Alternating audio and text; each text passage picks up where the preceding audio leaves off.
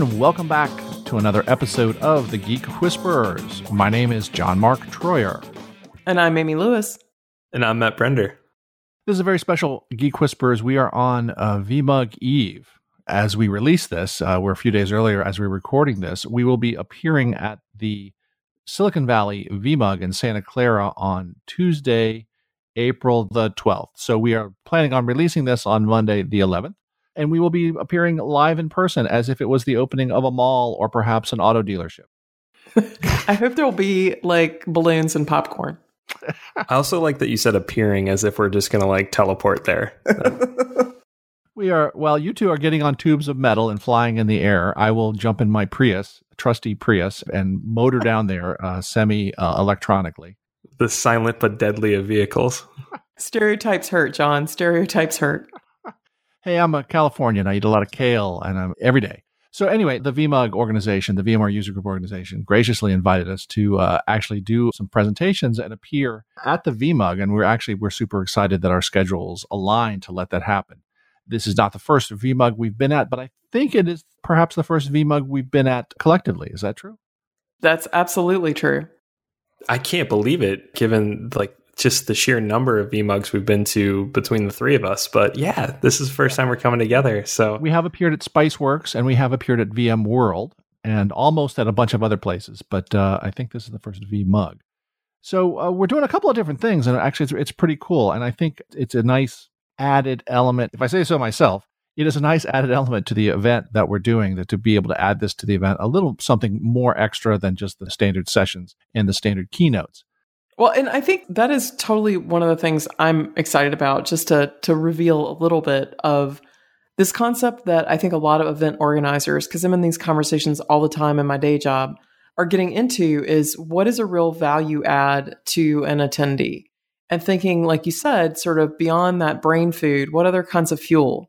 And the number of times this has come up as, you know, what can people do to further their careers? What is that differentiator?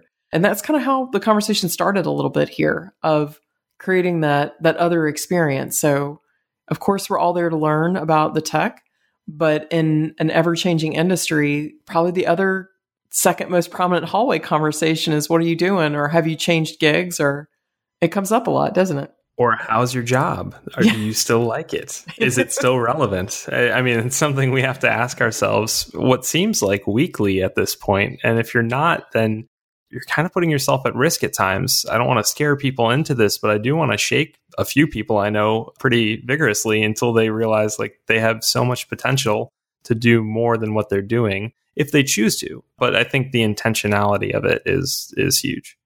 And so, yeah, hopefully it will be interesting for the folks that do show up tomorrow as we release this. So, Amy, one of the things we are actually also participating in the show, in the event, we're not actually just showing up, despite my earlier statement. So one of the things you're doing is you're actually chairing a panel. Would you like to tell us a little bit about that? Yeah, it's an incredibly cool opportunity. We're doing a Tech Pioneers panel. And do you think I should let everybody in on the secret? For listeners of the podcast, Amy, what is actually the secret of this panel? Well, the conversation started because it was going to be a women in tech panel. And yeah. For a specific reason, and you can explain why. Yeah. And I think all of us, and maybe not all of us, I'll go on record as saying me as a representative of womankind, as one is asked to do when one is asked to be a capital W woman in tech. We've seen a lot of these, and sometimes we talk to just each other about it, and sometimes we talk at people about it, and I don't dismiss it all. So my levity here is not about the relative unimportance of the topic, but I think what we're all tired of is talking to women only about how hard it is or STEM, and not about the amazing things they're doing every day. So we decided to reframe this. There are some amazing panelists, and I won't try to name everybody, but it's quite a bunch of firepower. But how much fun will it be to have us talk about being tech pioneers and look at this in a whole different frame? And I'm sort of waiting to see how many people will notice the gender imbalance on the panel. So it will be, it is not a women in tech panel, but it's a big panel. How big is it? I think we've got 5 or 6 guests and yourself. and I will be the, and they are all women except for me. How do you feel about being a token, John? You know, I actually feel fine about it. There's often a token woman on a lot of panels, it seems like. And so I'm happy to be the token dude to talk about being a tech pioneer and being, which I think we will end up touching on women in tech, at least tangentially. Well, I hate to tell you this. Again, just for listeners, I may have to ask you how you manage to do it all. How I manage to balance family and a busy job and travel. And well-conditioned hair. Exactly. We can talk about my hair. That is a great, great conversation. Well, I'm looking forward to it. What are some of the other topics we're going to be covering? Because I've been ignoring my email. Oh, in terms of the Geek Whispers? No, I was in terms of the panel. Well, it really is going to be kind of an in-depth conversation about a number of people who have started, run, and done interesting things in the industry. So we have everybody from people in the individual contributor space to people who are in management to people who have done startups. So I think it's looking to be kind of a wide spectrum of talent and different approaches to this crazy industry. So it's sort of right in the pocket of the things we talk about so often and a really wide breadth of perspectives. Nice. Well, thank you for inviting me. Absolutely. And I think I've been actually Googling here while we've been talking. I'll admit to it. One thing we're reacting against, and if people don't know how these things usually go, is that, just to spell it out, I think you implied it, Amy, but at these women in tech panels, you get a bunch of women up on the stage. And I was actually looking for a specific example of one that happened last year, and it may have been at a Fortune conference. But anyway, the CEO of YouTube was on the panel or being interviewed, Susan Wojcicki. This woman runs YouTube, right? One of the largest media properties on the planet. And the very first question from a Today Show host was, you know, how do you manage it all? And to be honest, this was my inspiration. Because again, when it first got started, that was a little bit of the focus. And then as the organizers, as we all talked it through, we kind of had that moment of like, we cannot sit through one more of these. Let's really get into some of the juicier topics. Let's talk about what people are doing. Yeah. Actually, sorry, just to correct myself before we get too far. It was actually at the Dreamforce conference, and it was actually Gail King, Oprah's friend, who asked Susan Wojcicki that question. Anyway, I'll be quiet now.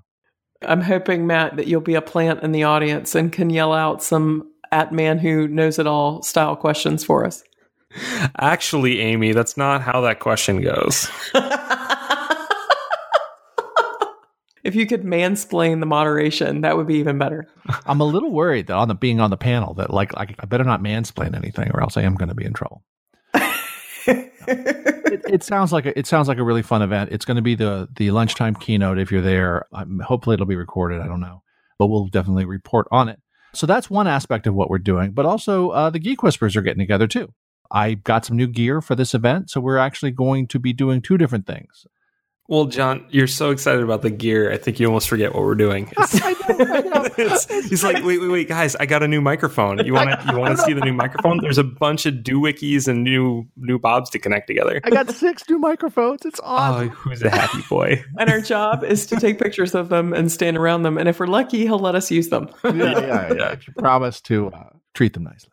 But if you do end up joining us at this here VMUG, we're going to be holding a all-day career consulting session. So from the beginning of the morning until the panel, and then after the panel into the afternoon, we are going to have a menu of options where you can come up and talk to one or more of the Geek Whisperers, one-on-one or three-on-one conversation about your career and some different topics. So I'm really excited to see this. It's also very funny to put a menu together of the things that we talk about and are good at and things that we want to talk to other people about in person.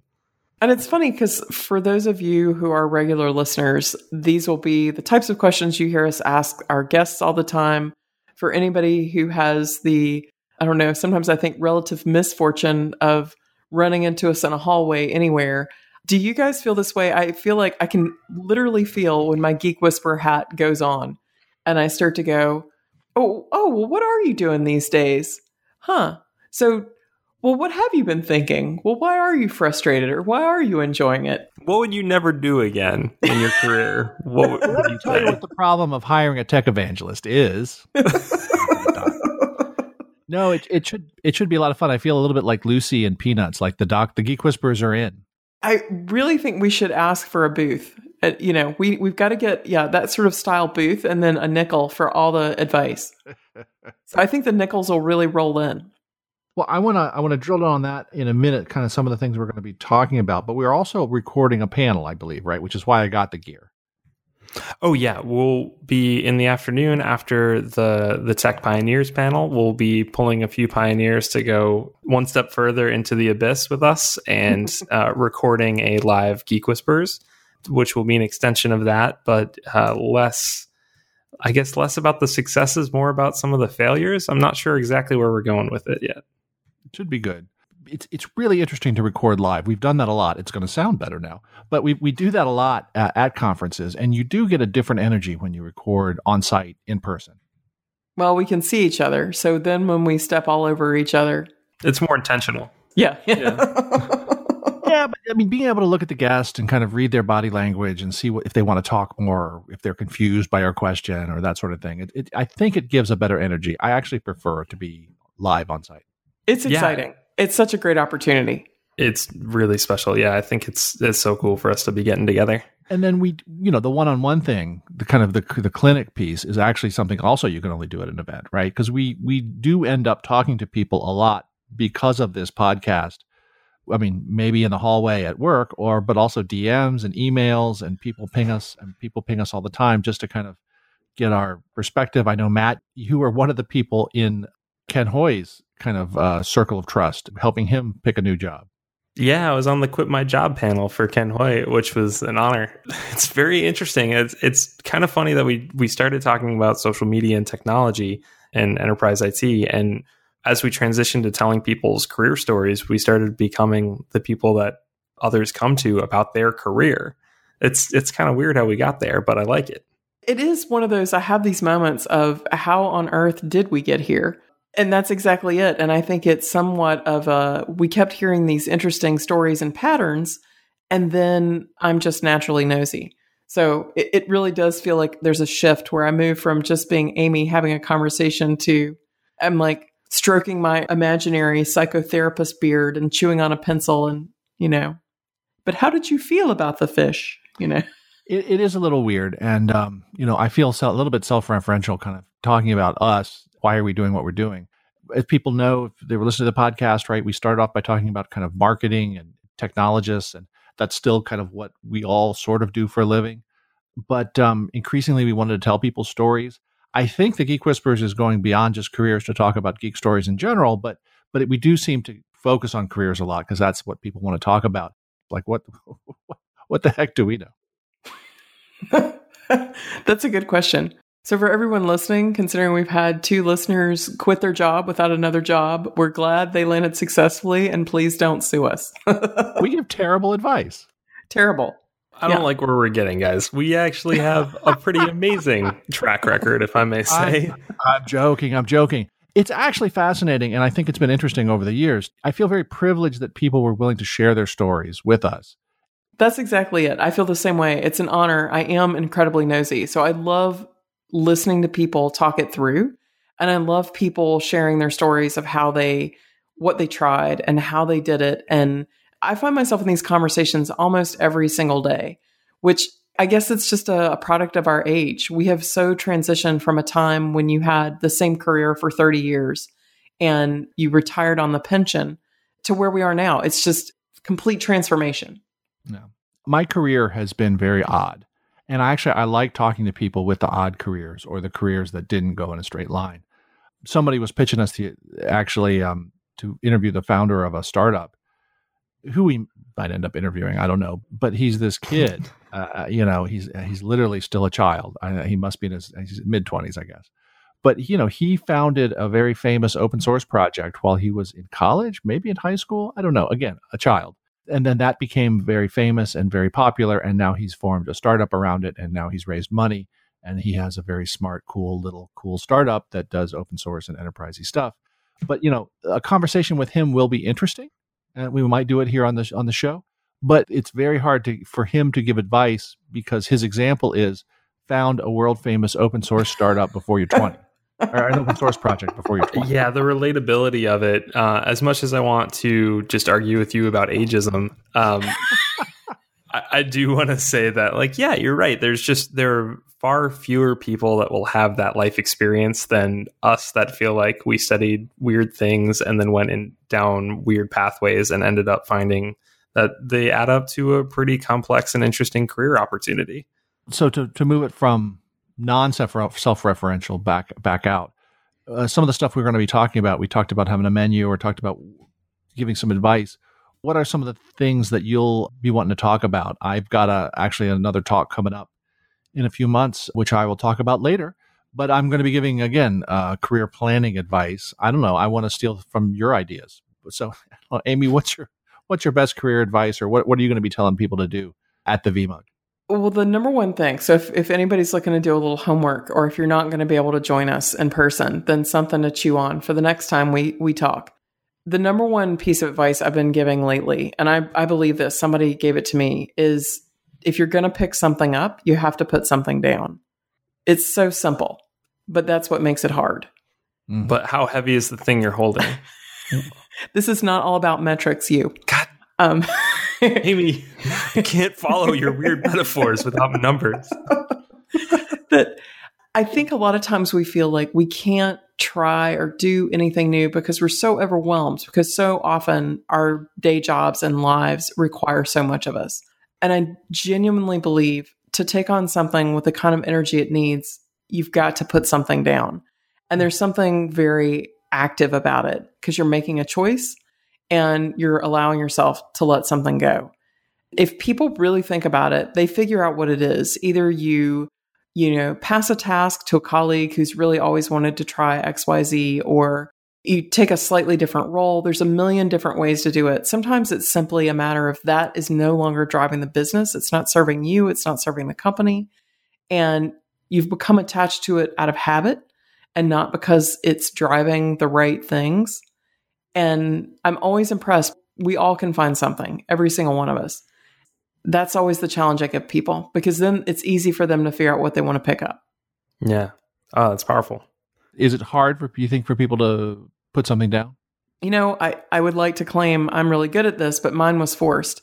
I got this advice before I went on maternity leave the first time. And if there's ever a thing in your career that will force you twice, it suppose ties in a little bit to some of the things we talk about with women in tech, or just women in careers, period.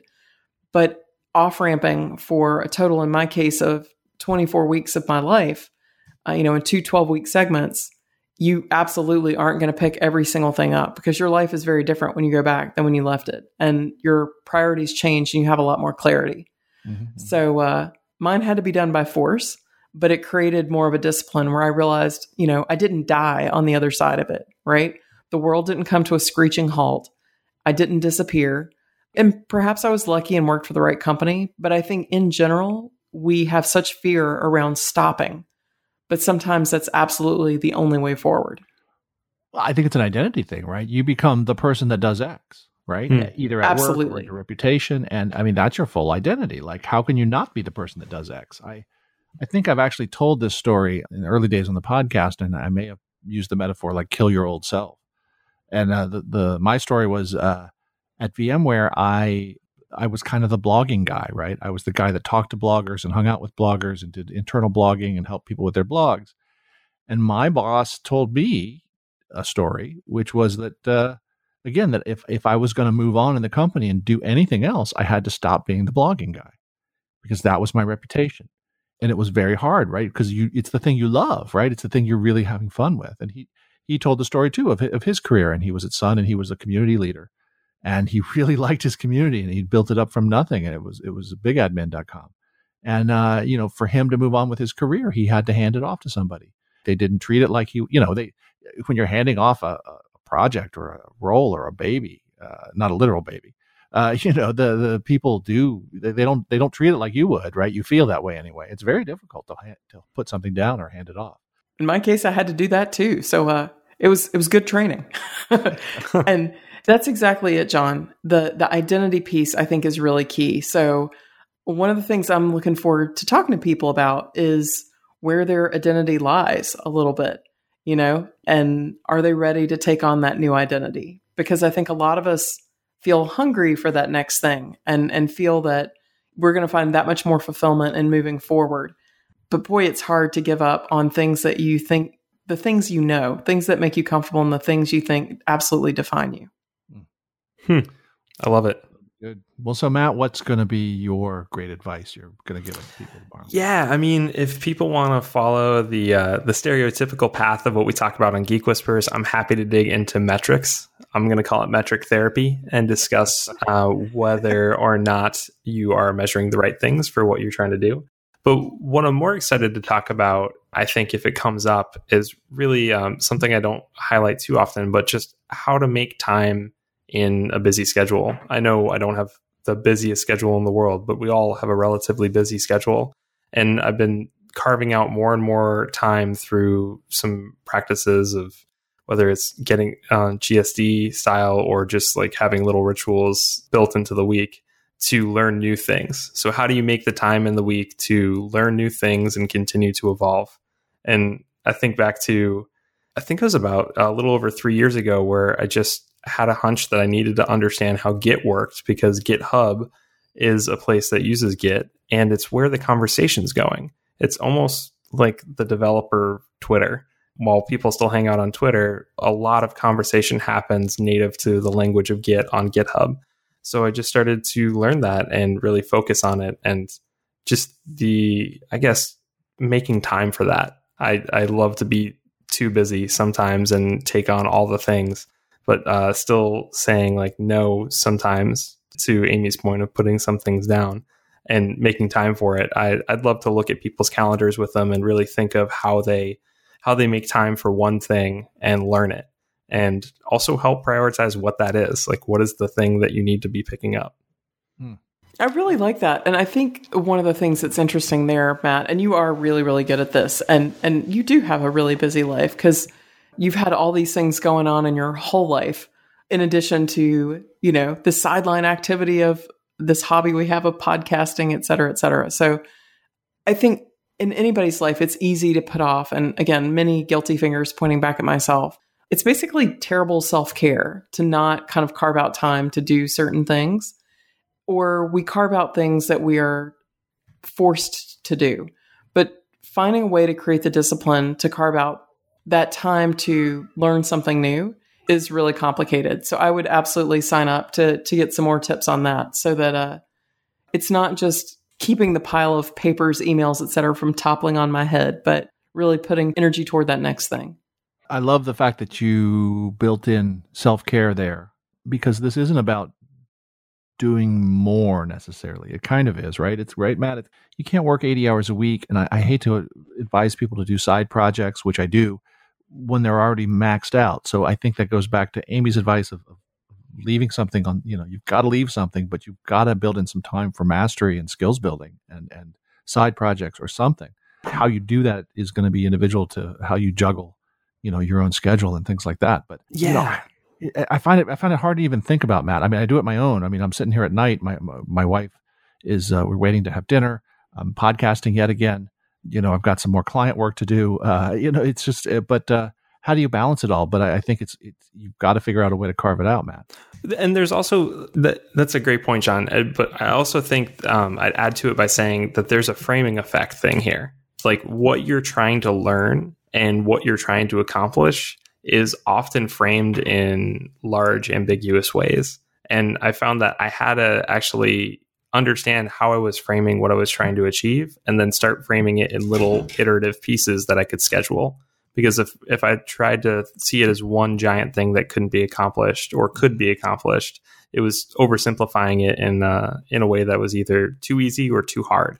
So breaking it into iterative things and actually just making time for practice, because any sort of mastery that we're going to come with, it's going to take practice. And I think at some point I lost that understanding that practice is good, and that not everything I do has to have a result right away, but just the action of practicing is preparation for a future opportunity.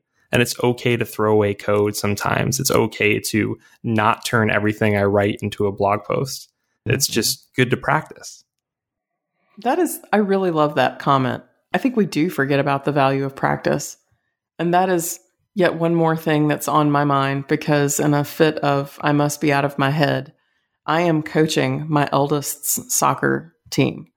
An assistant coach, I should say, but having never played the sport on a team, but having done nothing but practice.